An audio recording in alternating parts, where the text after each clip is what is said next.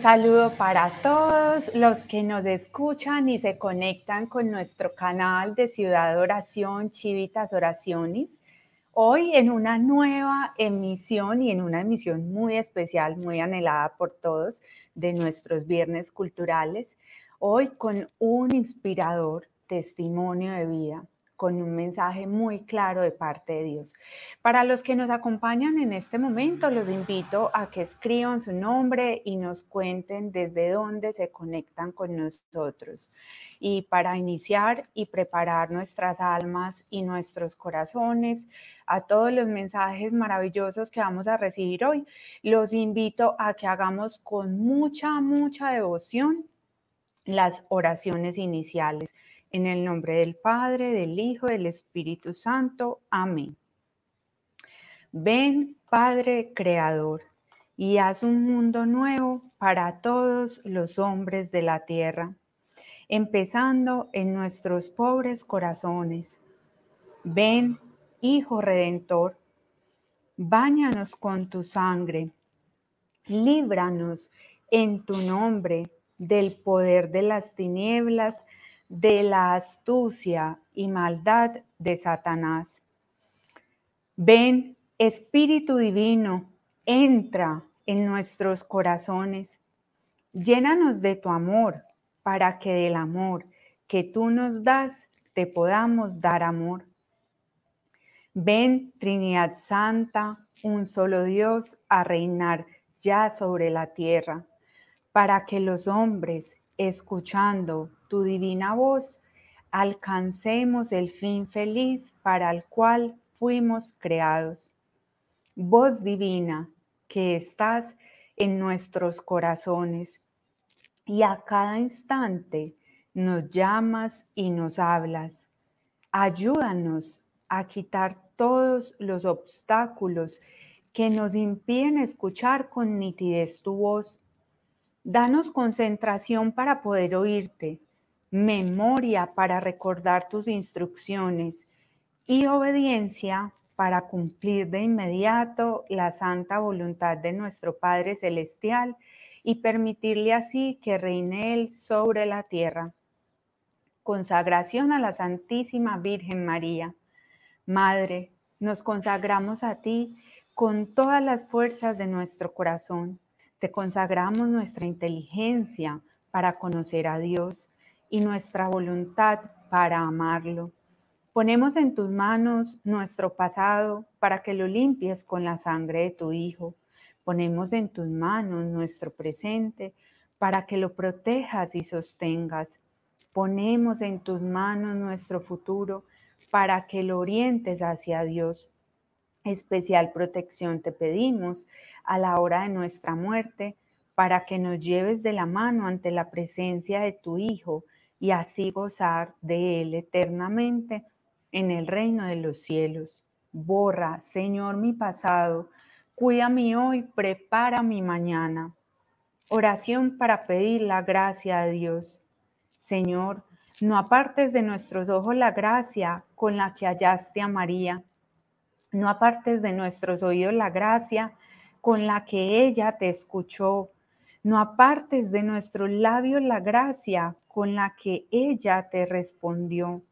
No apartes de nuestro corazón la gracia con la que ella te amó. Señor, danos la gracia y hemos de obtener la salvación. Mater Civitatis, ora pro nobis. Regina Civitatis, ora pro nobis.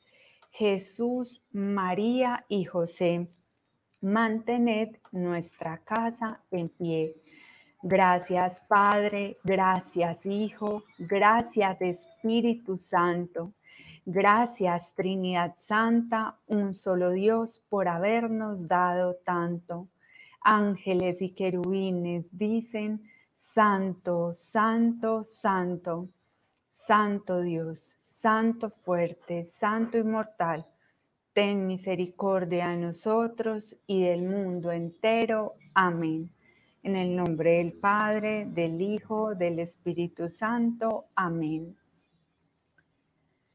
Bueno, vamos a dar inicio a esta entrevista de hoy con nuestro invitado que ya está próximo a ingresar. Ya lo vemos aquí en pantalla. Qué alegría tan inmensa verte acá, Jorge. Este es un testimonio muy esperado por todos, más de tres meses pidiéndole al Señor por verte así como te vemos hoy. Bienvenido. Muchas gracias, Nora. Yo estoy muy contento de estar aquí, eh, que tú me estés entrevistando y lo más importante, que tenga esta oportunidad tan grande de dar ese mensaje que el Señor me dio mientras estuve en este episodio comatoso de, de, de COVID pues mientras estuve intubado. Entonces estoy súper feliz de estar acá. Yo sé que todos estamos igual de felices y a todos nos está ardiendo el corazón. Todos estábamos contando los minutos para poder escucharte.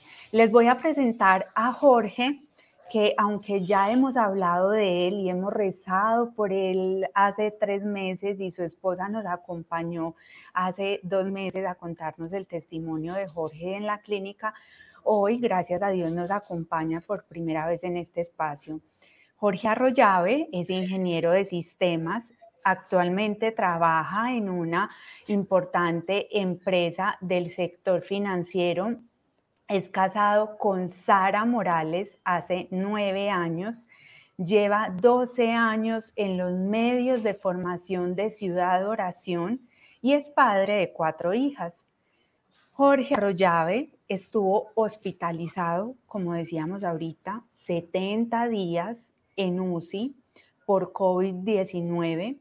Hoy con el corazón más tranquilo por estar en el camino de recuperación completa, nos contará cómo Dios le permitió sentir el dolor de su alma al condenarse y cómo por la misericordia infinita de Dios y la oración de los niños y de todos, hoy tiene una segunda oportunidad y un mensaje lleno de esperanza y de fe en sus manos, que nos servirá a todos para tomarnos la vida muy en serio porque Dios nos ama tanto que nos regala estas pruebas como la que tenemos acá con Jorge para que cambiemos el rumbo de nuestro destino eterno.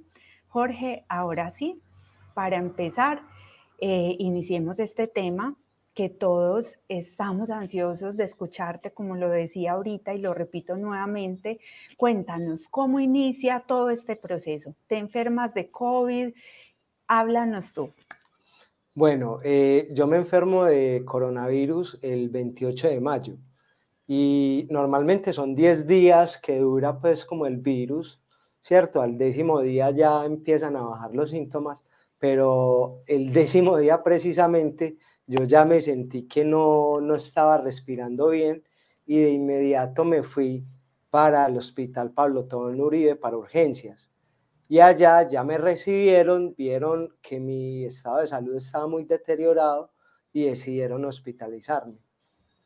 Y ya seis días después de estar, pues de haber ingresado a la UCI, eh, fue cuando, cuando decidieron intubarme porque ninguna de las cánulas o ninguna de las eh, herramientas que ellos tenían para darme oxígeno me estaba haciendo suficiente.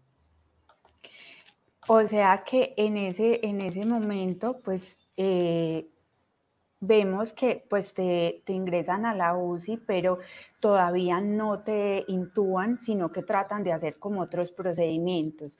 Bueno, entonces acá, eh, pues que, que ya uno ve que hay una complicación porque ya se va a ir un proceso de intubación que ya vemos que cuando hay un proceso de intubación puede haber otras complicaciones, puede agravarse muchas más cosas pues con el tema de la enfermedad por COVID.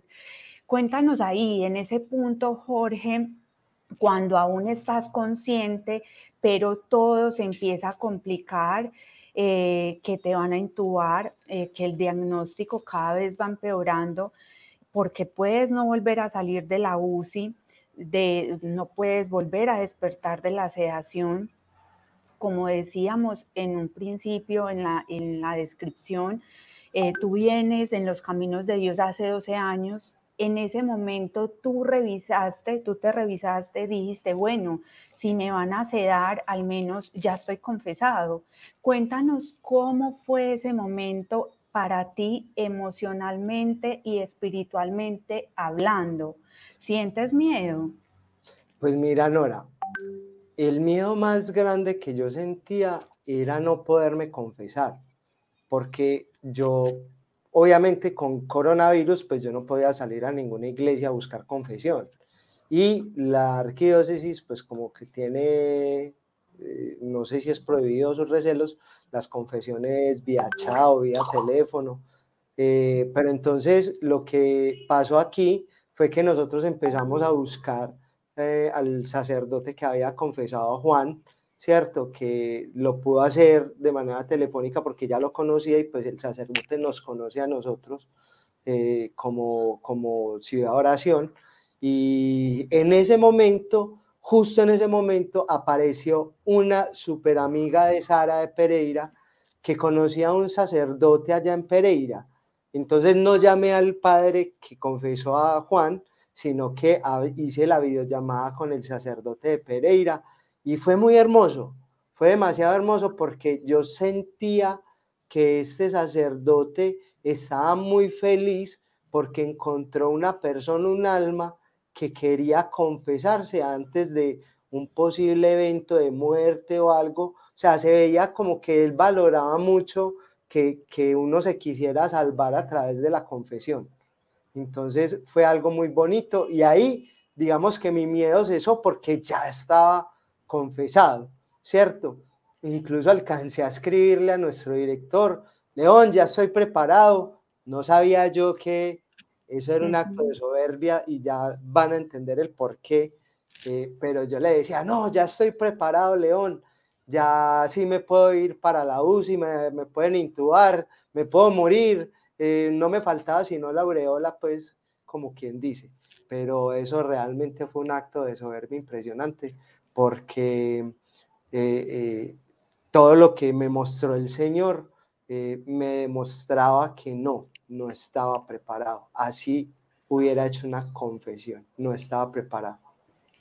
Bueno, entonces vamos para allá a ver qué es lo que el Señor te dijo que seguramente también nos va a servir a nosotros para que sepamos que realmente falta mucho.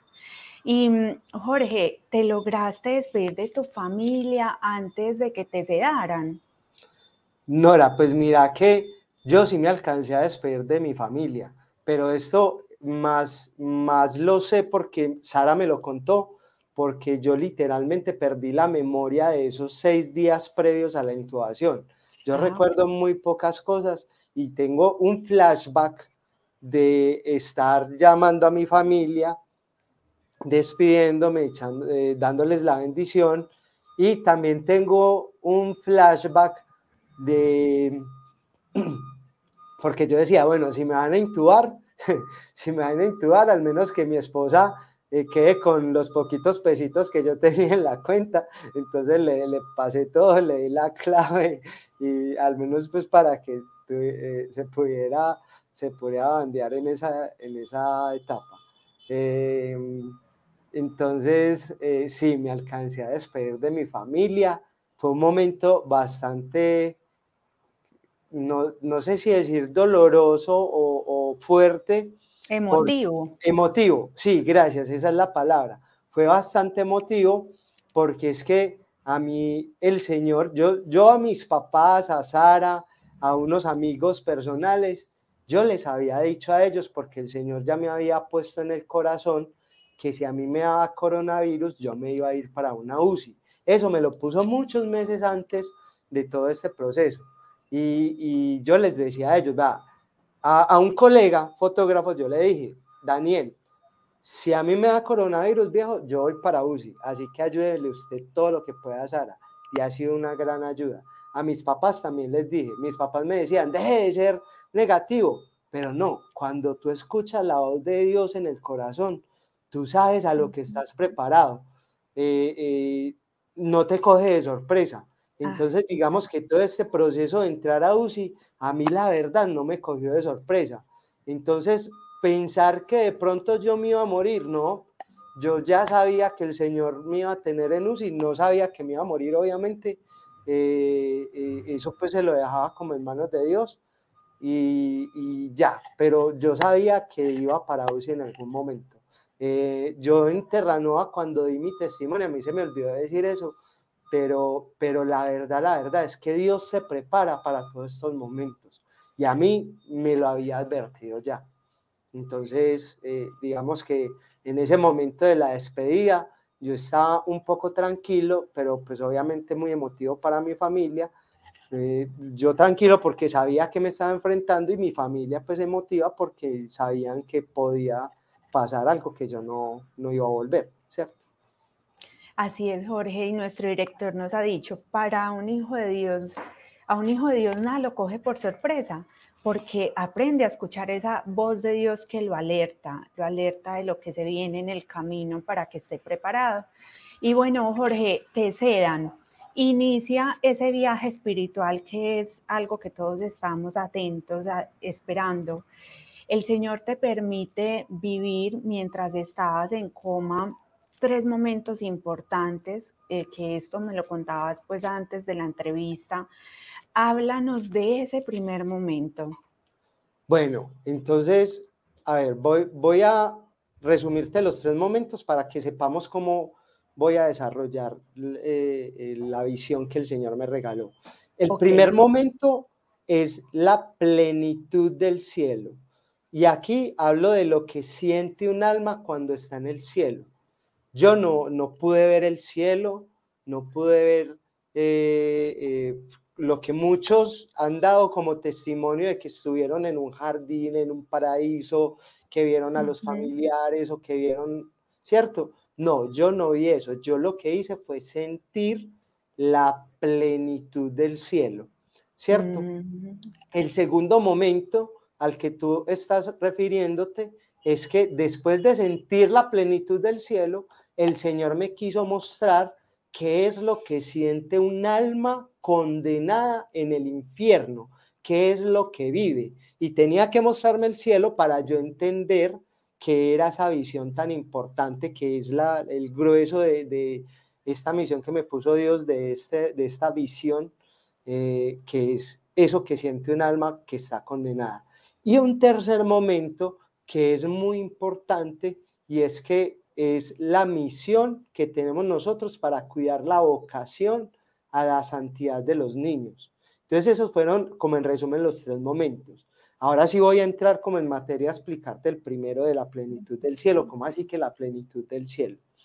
Bueno, el Señor de un momento a otro me llevó a un lugar que era iluminado, supremamente iluminado, era más luminoso que la luz del sol.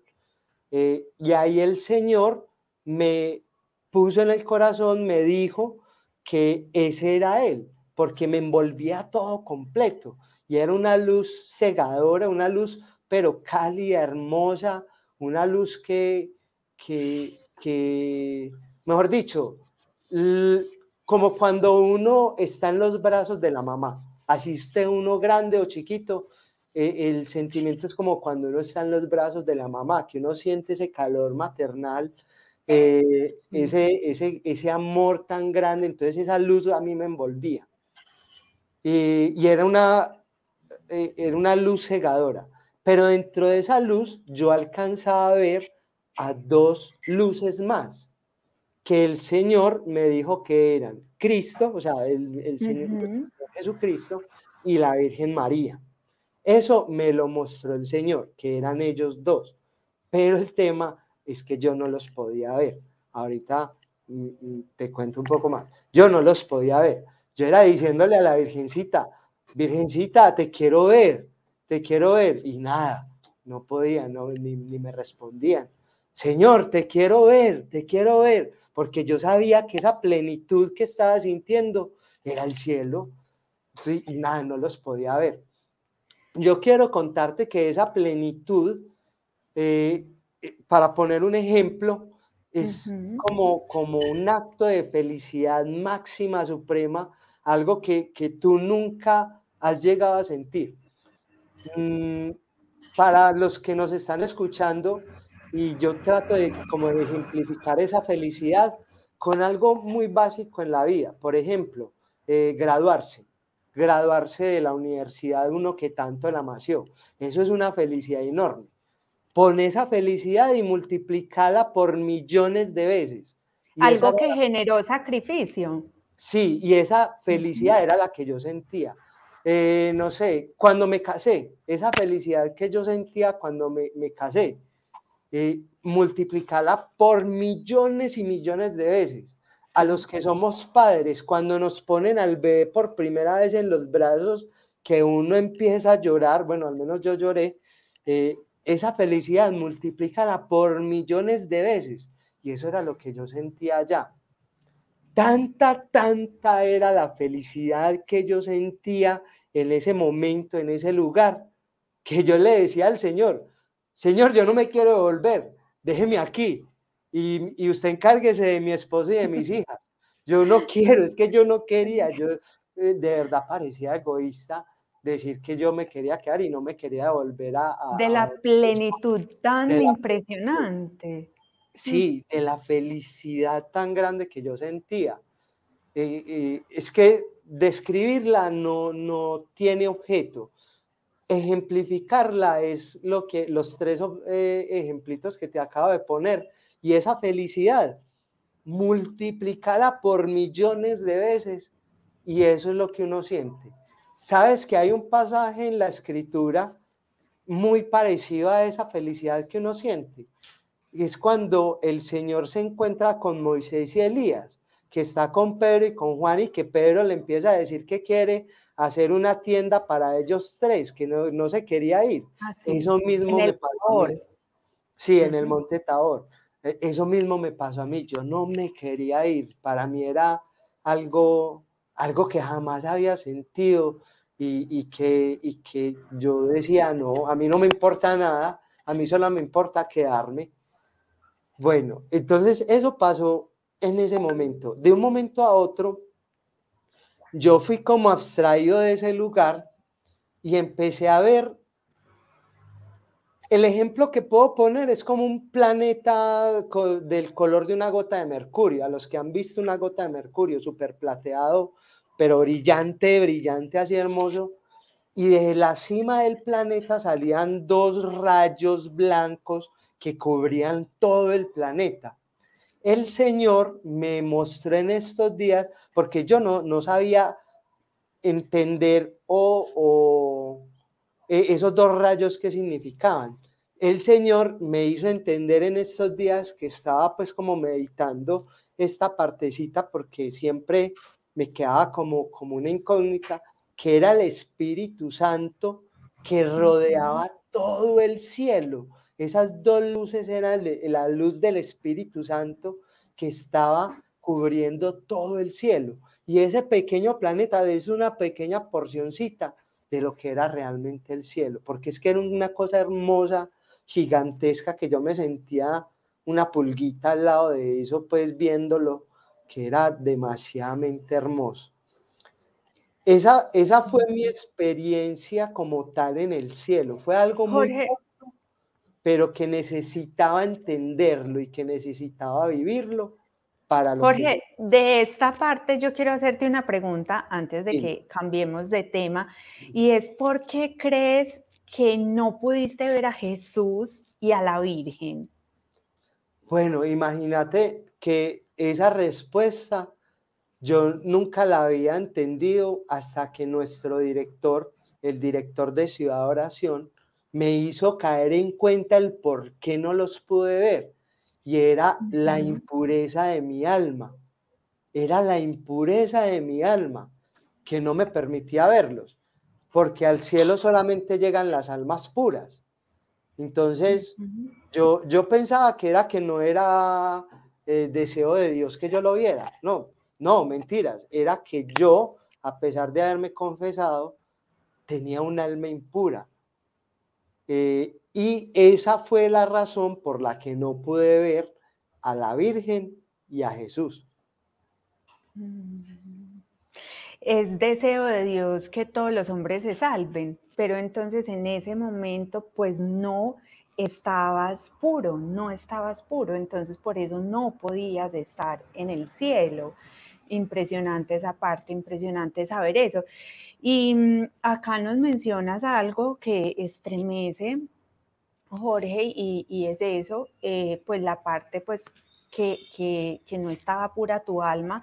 Háblanos más de, esa parte, háblanos eh, pues cómo porque, porque tú nos mencionabas también en un principio que estabas confesado. ¿Cierto? Entonces relacionemos este tema, por favor, porque todos nos podemos preguntar, bueno, pero si Jorge estaba confesado, ¿por qué no pudo entrar al cielo? Mira, ahí yo entendí esto de la siguiente manera. ¿Por qué estaba impuro? Porque mis confesiones prácticamente habían sido nulas porque yo no tenía eh, un propósito de enmienda, ¿cierto? Eh, hay, hay, cinco puntos eh, para la confesión, para una buena confesión, ¿cierto? Que son necesarios para que el Señor de verdad te perdone, que son el examen de conciencia, o sea, siempre, siempre hacerse un examen de conciencia, saber cuáles son los pecados que has cometido, si realmente de verdad tú caíste en algo eh, eh, eh, que va en contra de la ley de Dios. Y ese examen de conciencia solo es posible si tú de verdad te dedicas a conocer a Dios, a formarte, porque es muy difícil que tú, sin conocer a Dios, sepas qué es lo bueno, qué es lo malo qué es lo que agrada a Dios y qué es lo que lo ofende. Entonces, digamos que en mi tibieza, porque tengo que confesarlo, así yo lleve 12 años de entrega a Dios, he sido un hombre demasiado tibio, demasiado tibio, y que mis confesiones posiblemente no agradan a Dios, porque podía confesar uno o dos pecados, pero se me olvidaban cuatro, cinco, seis que había cometido, y, y esos cuatro, cinco, seis pues una mala confesión. Ese, pues, entonces, primer punto, examen de conciencia. El, segundo punto es el dolor de haber pecado. Y muchas veces nos acogemos a la confesión sin ese dolor de pecado. Simplemente, ah, sí, yo, yo cometí esto, yo hice esto, pero nunca, nunca vas con ese dolor con ese arrepentimiento que debes tener, ¿cierto? Porque em, nos han dicho en Ciudad de Oración, esto fue una clase, eh, no recuerdo si fue de mi hermano Jorge López o Jorge Vázquez, en donde nos decía la diferencia tan grande en una confesión entre el remordimiento y el arrepentimiento, ¿cierto? Porque el remordimiento es como saber que tú hiciste algo malo pero hasta ahí, ah, sí, yo lo hice. Y el arrepentimiento es saber que eso malo tiene unas consecuencias y arrepentirte y no volver a hacerlo nunca más, ¿cierto? Tener ese dolor de lo que hiciste. Y ese es el dolor de pecado que uno debe acercarse a la confesión para que esa confesión sea válida. Entonces yo muchas veces, claro, yo llegaba sin ese dolor de pecado, abusaba de la misericordia de Dios para acudir a una confesión y por eso es que ya empieza mi alma a no ser pura, porque por más confesiones que haga no las hacía bien y pues eran confesiones prácticamente que, yo mismo las hacía inválidas porque no confesaba lo que era. La otra parte es que, eh, y, lo acabo de, de mencionar, es decirle todos los pecados al confesor. Todos, todos, todos los pecados. Y ya te acabo de decir que yo tal vez no los confesaba a todos. Otra parte era cumplir la penitencia, eh, que esa es como la cuarta parte para una confesión. Y hay de muchos de nosotros que se nos olvida cumplir la penitencia. La dejamos para un momentico después de la misa y se nos olvidó y ya no la hicimos. O la hacemos durante la misa o no la hacemos, porque la verdad es que uno eh, con el día a día, con el va y viene, se le puede a uno olvidar. Entonces, cuando uno no hace la penitencia, pues tampoco hay confesión válida, ¿cierto? Muchas veces me pudo haber pasado. Y el propósito de enmienda, que es la el quinto punto. Ese propósito de enmienda, nuestro director no lo ha ejemplificado muy bien. La confesión es como la persona que tira un balón y rompe un vidrio. Esa persona va y le pide perdón al dueño de la casa.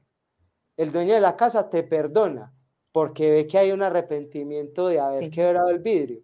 Y después te dice, bueno, págueme, ¿cierto? Ese propósito de enmienda es, reparar. reparar. ese pecado que tú hiciste.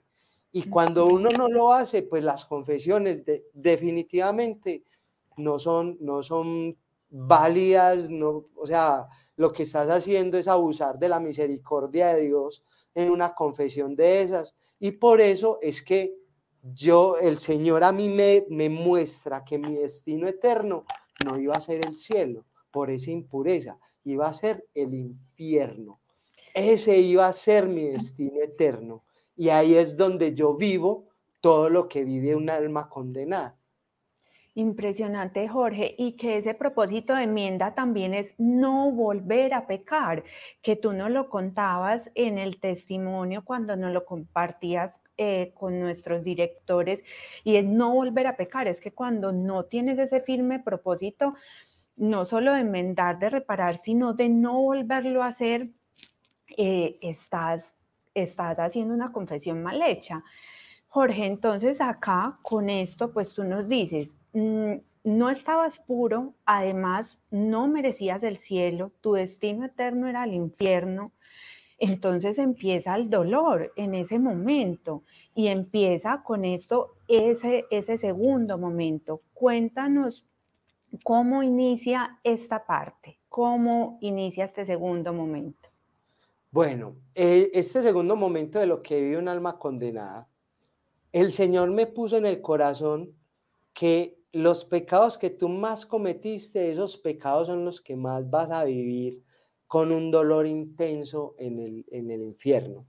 En mi caso, yo empecé, eh, voy a, ejemplificar todo esto como con tres escenas, ¿cierto?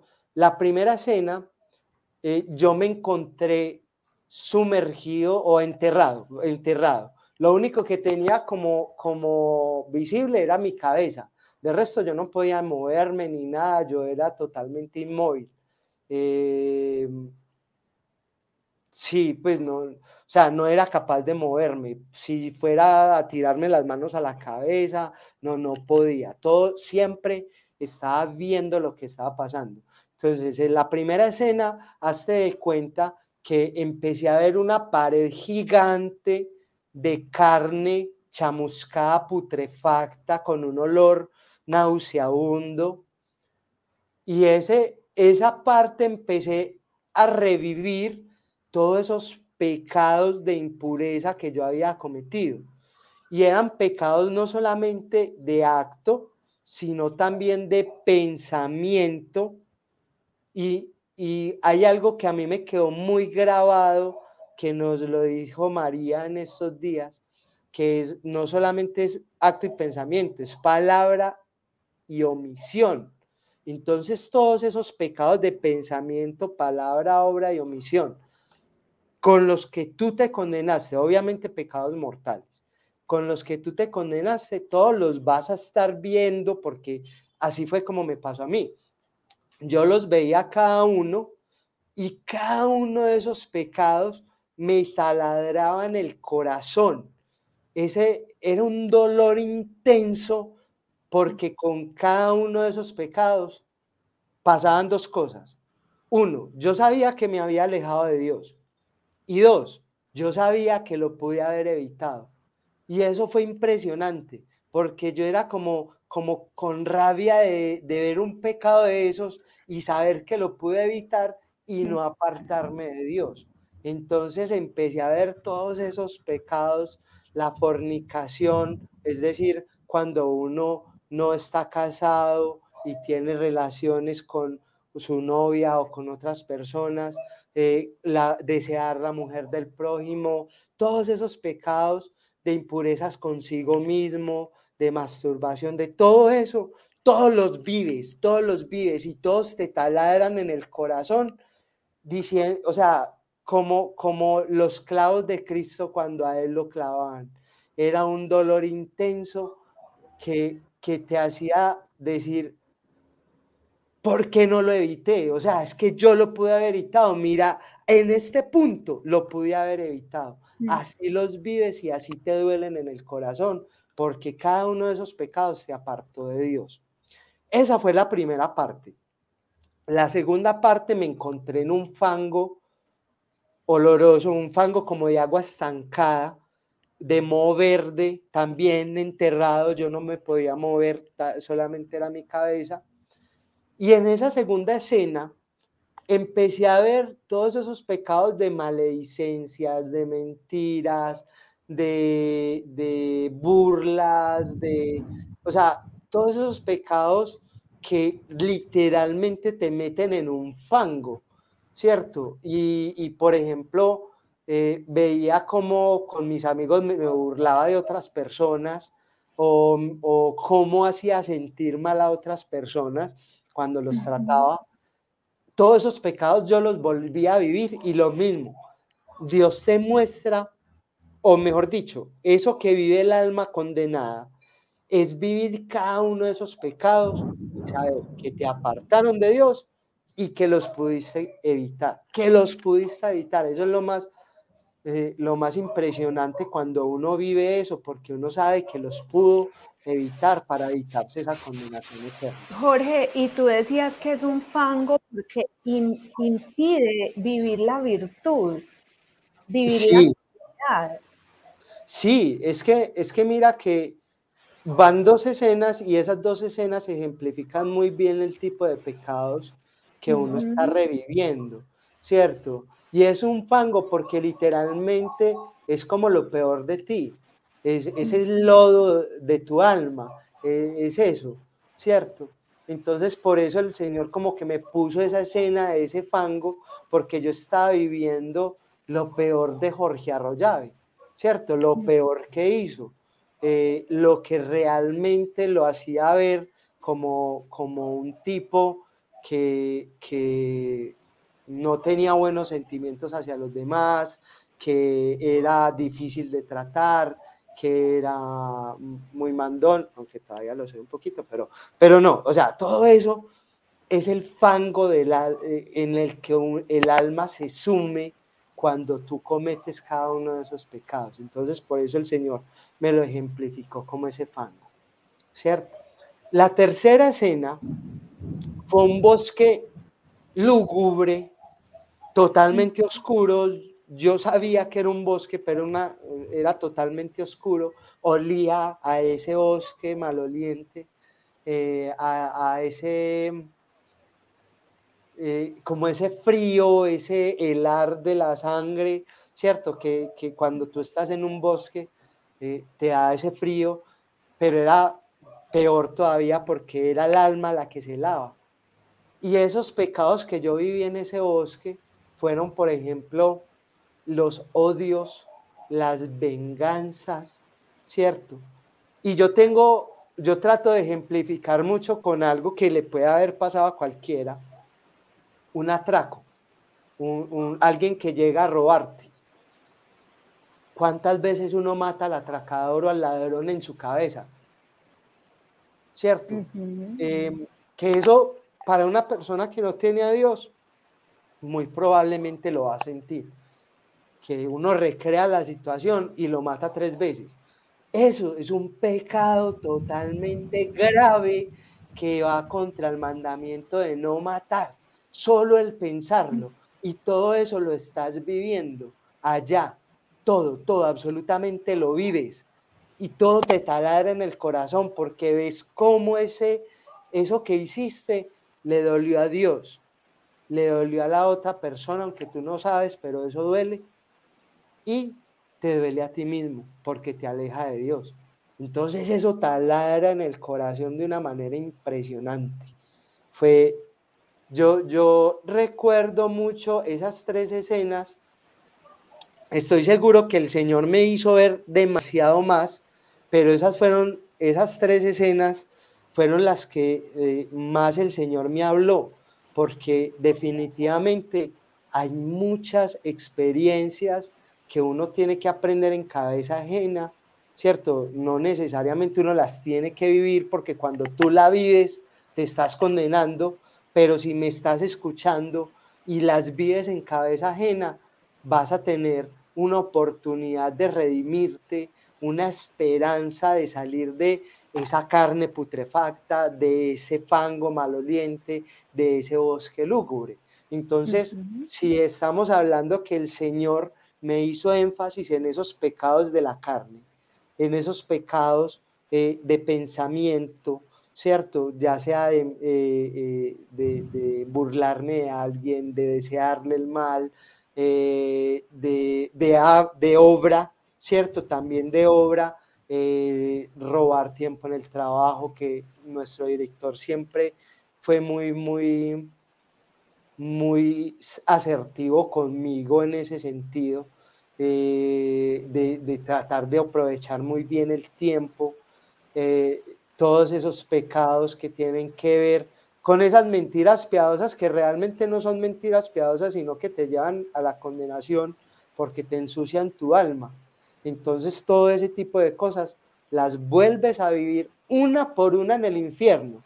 Y es que hay un problema también ahorita, que uno dice, ah, pero eso lo vive uno en un momentico. No, mira, algo que yo aprendí es que el tiempo en el infierno no tiene medida, es un eterno presente. O sea, siempre vas a vivir lo mismo eterna, eterna, eternamente. En ese tercer punto, en ese tercer escenario, hay algo que que yo ya como que empecé a caer en cuenta, porque en los dos primeros, eh, en el primero yo no sabía, o sea, yo estaba como perdido, yo no sabía qué estaba pasando, yo solamente sentía ese dolor. En el segundo escenario empecé como a invocar a la Virgen María porque yo ya me sentía eh, angustiado, yo ya me sentía, ya la desesperanza empezaba a, a abarcarme por completo y yo trataba de decir una Dios te salve María, una Ave María, no era capaz. Yo decía Dios te salve y se me trababa la lengua. O sea, con solamente tratar de decir eso porque era tanto el dolor que yo sentía que lo único que me provocaba era invocar a la Virgencita, invocar a Dios para que me quitara eso y antes a mí se me trababa la lengua. Y en ese tercer escenario ya ahí empecé a darme cuenta que me había condenado. Y yo empecé... En el bosque. En el bosque. Empecé a sentir la condenación, porque yo dije, pero ¿qué pasa? Esto va a ser eterno. Yo me decía así, esto va a ser eterno, porque vivía una y otra vez todo. Esto va a ser eterno. Fue madre, me condené. Yo decía así, me condené, me condené. Y es para toda la eternidad. A mí eso me da mucho dolor.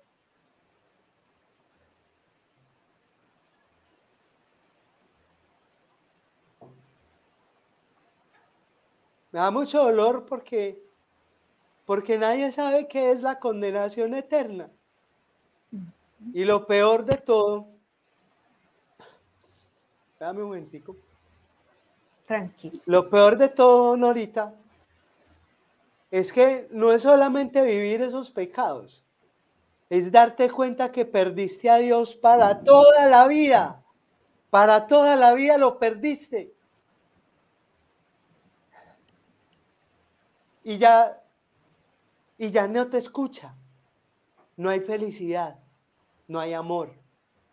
Lo que vive un alma condenada no, no es para ser feliz, no es para decir, ay, qué bueno esto, qué bueno aquello. No, es un dolor impresionante porque perdiste a Dios del todo. Te lo voy a ejemplificar de esta manera. Lo mismo que decía ahora de la felicidad de ese peque, de esos momentos de felicidad.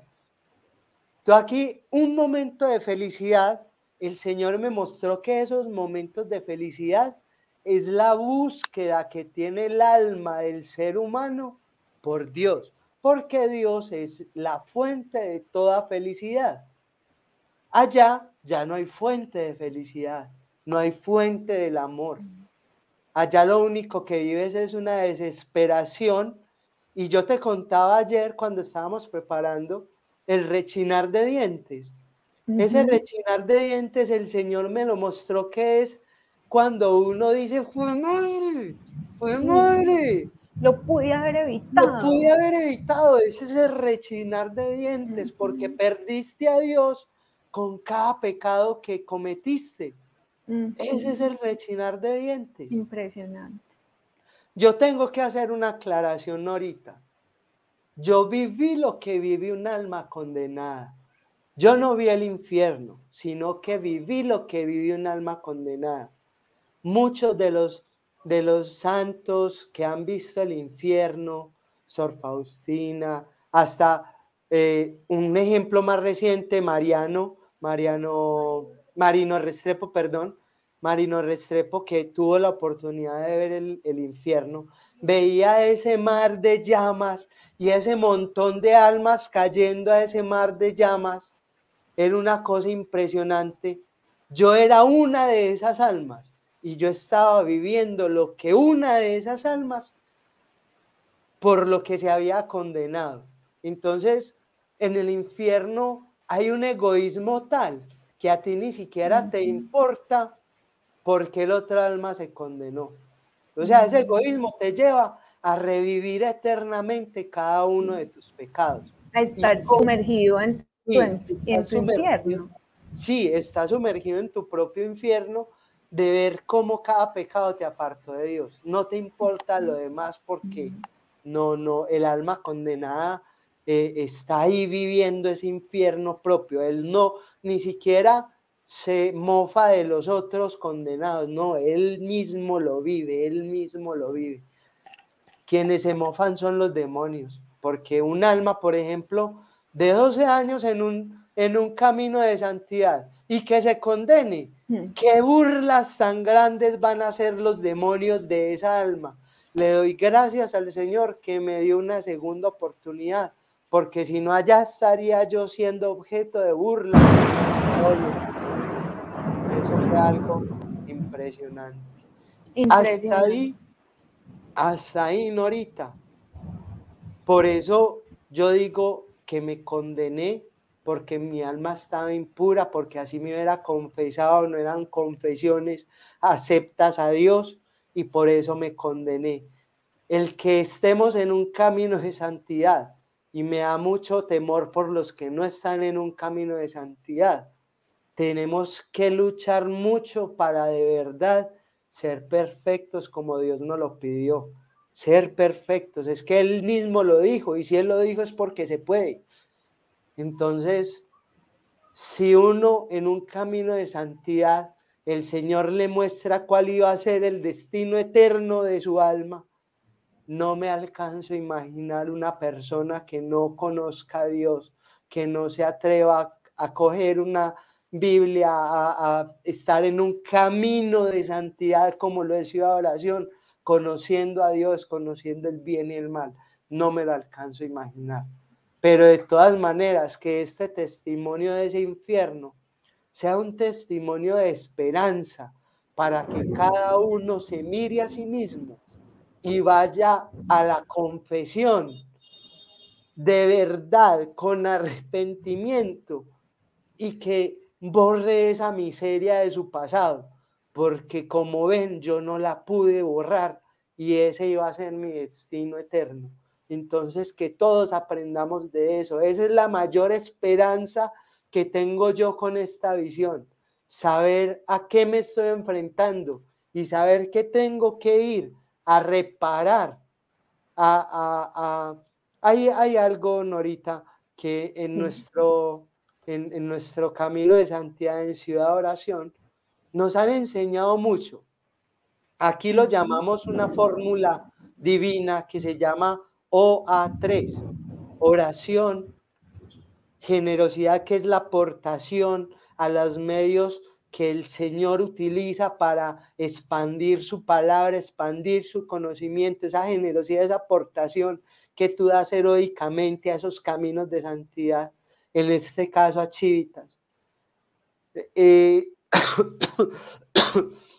el apostolado, el traer almas a Dios, el decirles, estás a punto de condenarte, conoce a Dios, ven aquí, conócelo.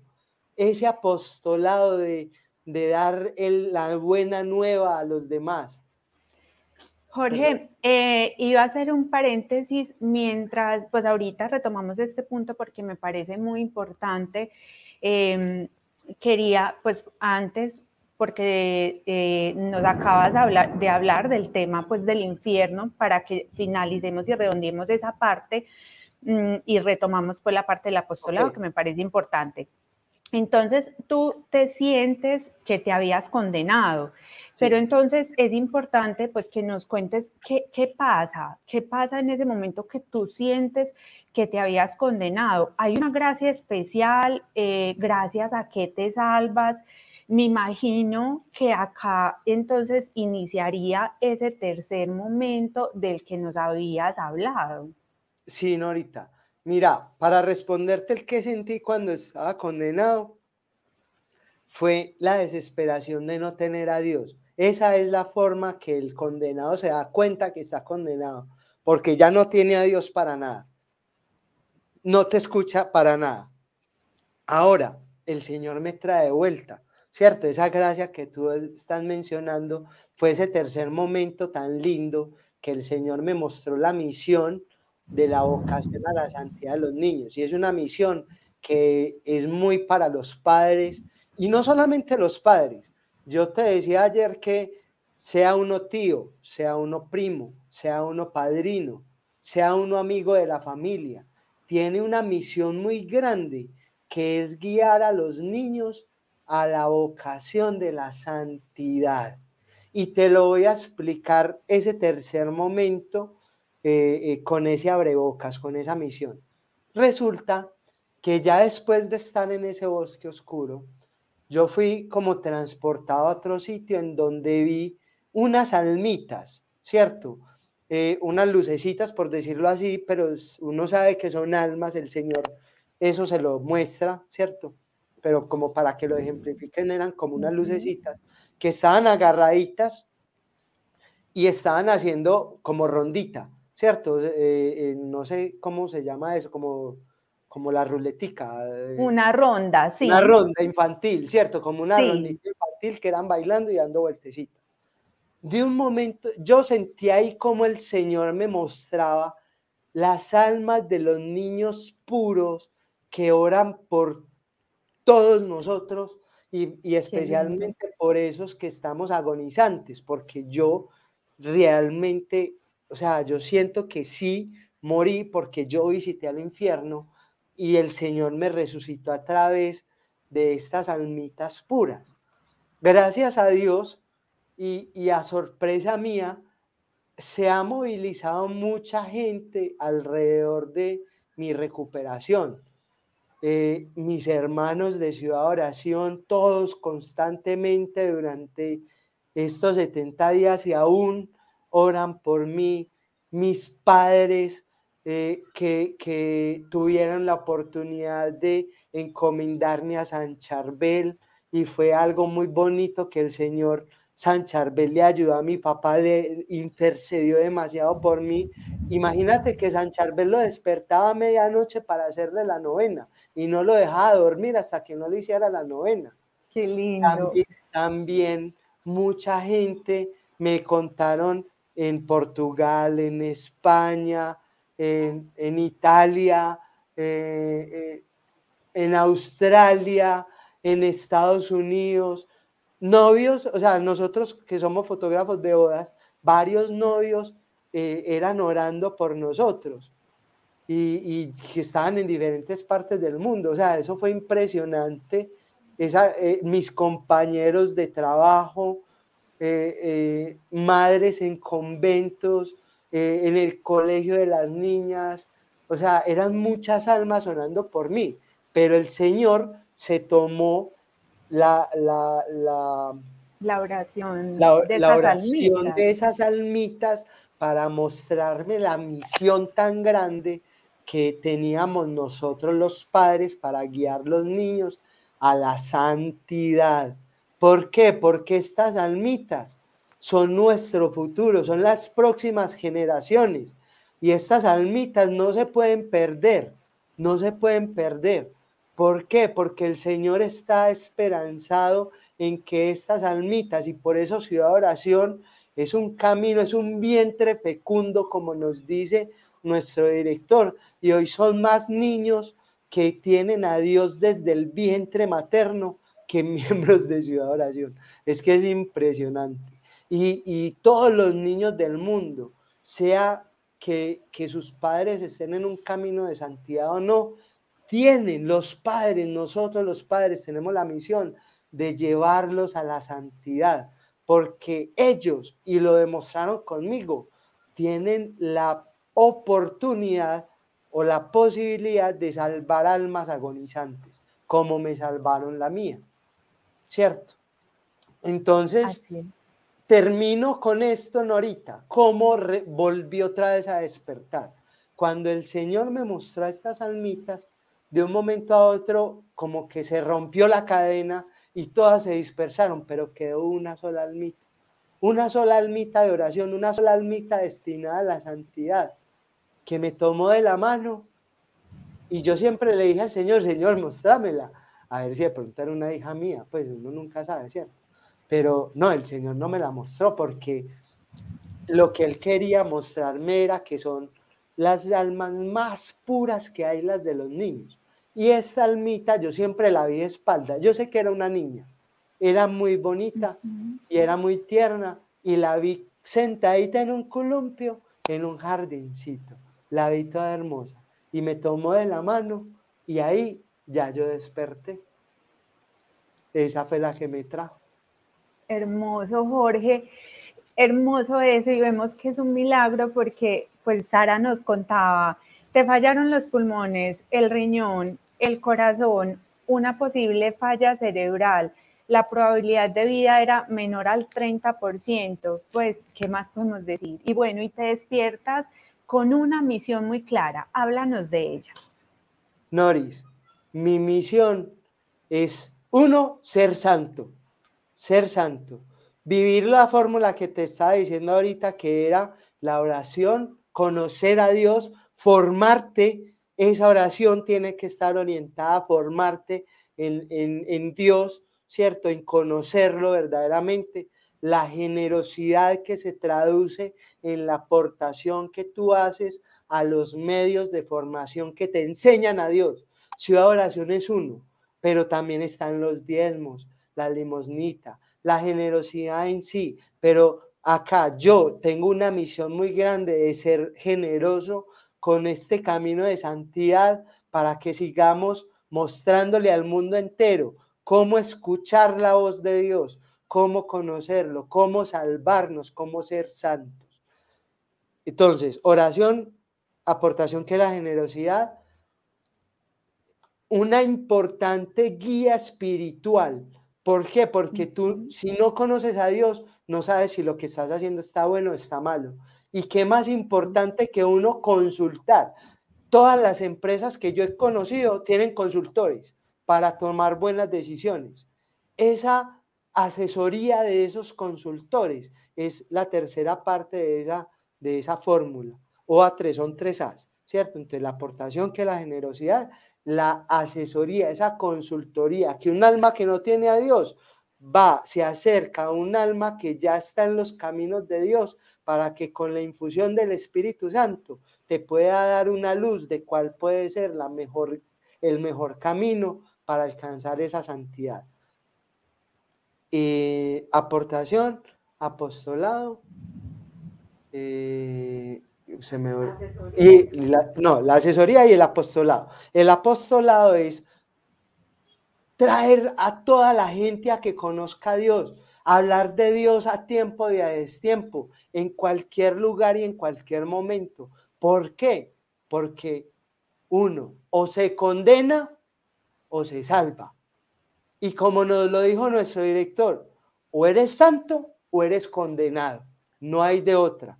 El que está en el purgatorio se puede decir que va a ser santo, porque de ahí va para el, el cielo, no va para el infierno. O sea que ese se va a santificar en algún momento. Entonces, o eres santo o eres condenado.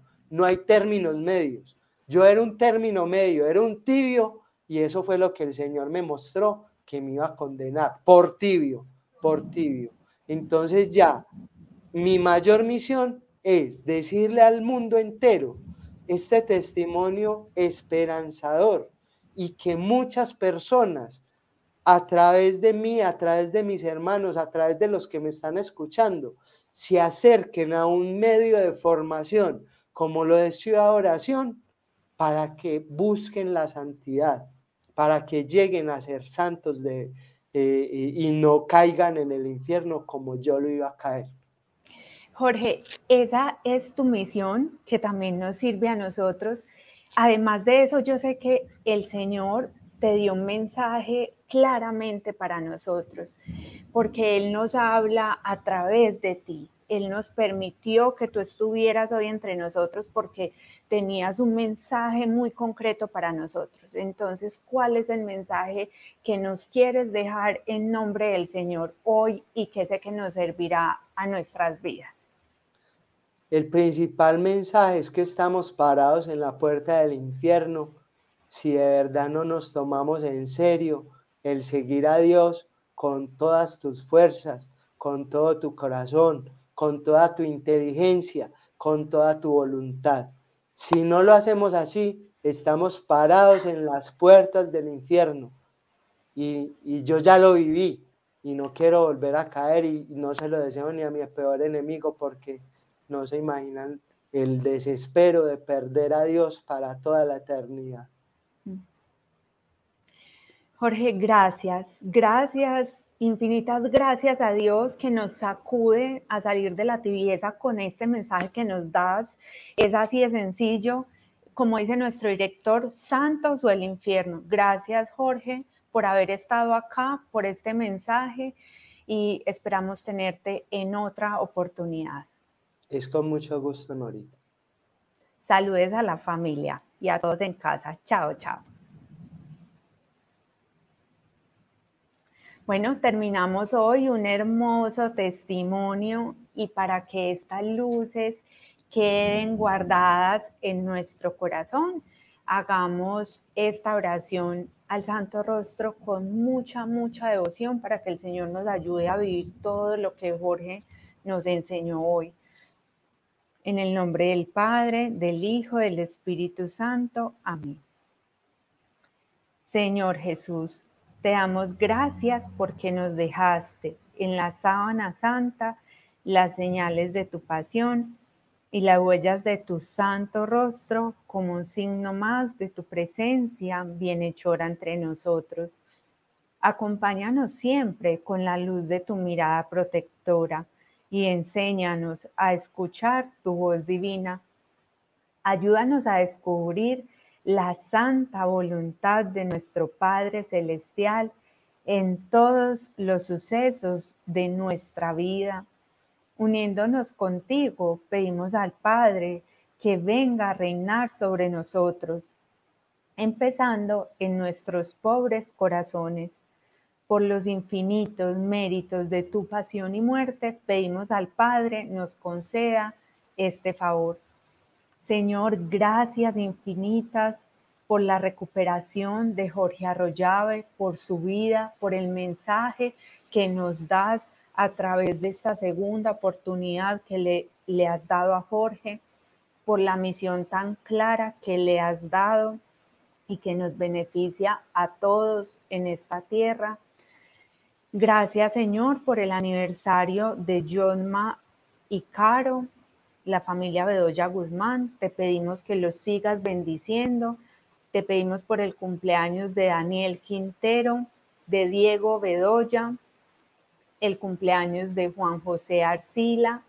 Te pedimos por Andrés y Angélica, por la pérdida de su bebé, para que los, los sigas bendiciendo, les des salud.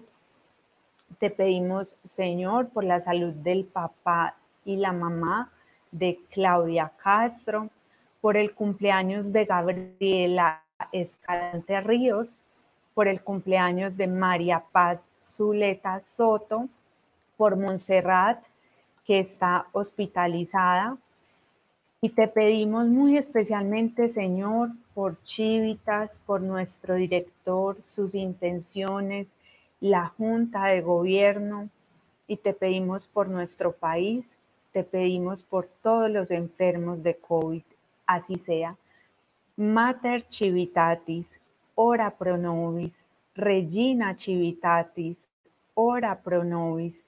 Jesús, María y José, mantened nuestra casa en pie. Gracias Padre, gracias Hijo, gracias Espíritu Santo. Gracias Trinidad Santa, un solo Dios, por habernos dado tanto. Ángeles y querubines dicen, Santo, Santo, Santo, Santo Dios, Santo fuerte, Santo inmortal. Ten misericordia de nosotros y del mundo entero. Amén. En el nombre del Padre, del Hijo, del Espíritu Santo. Amén. Bueno, eh, ya para terminar, te invito mañana a la clase de familia, que es a las 7 de la noche, para que toda la familia se reúna y pueda estar con nosotros en esta clase. También agradecemos a los que aportan generosamente para ayudar a sostener las labores apostólicas de Ciudad Oración. Aquí en pantalla en este momento aparece la cuenta bancaria de Ciudad de Oración para que hagan sus aportaciones. Los esperamos en una próxima oportunidad. Chao, chao.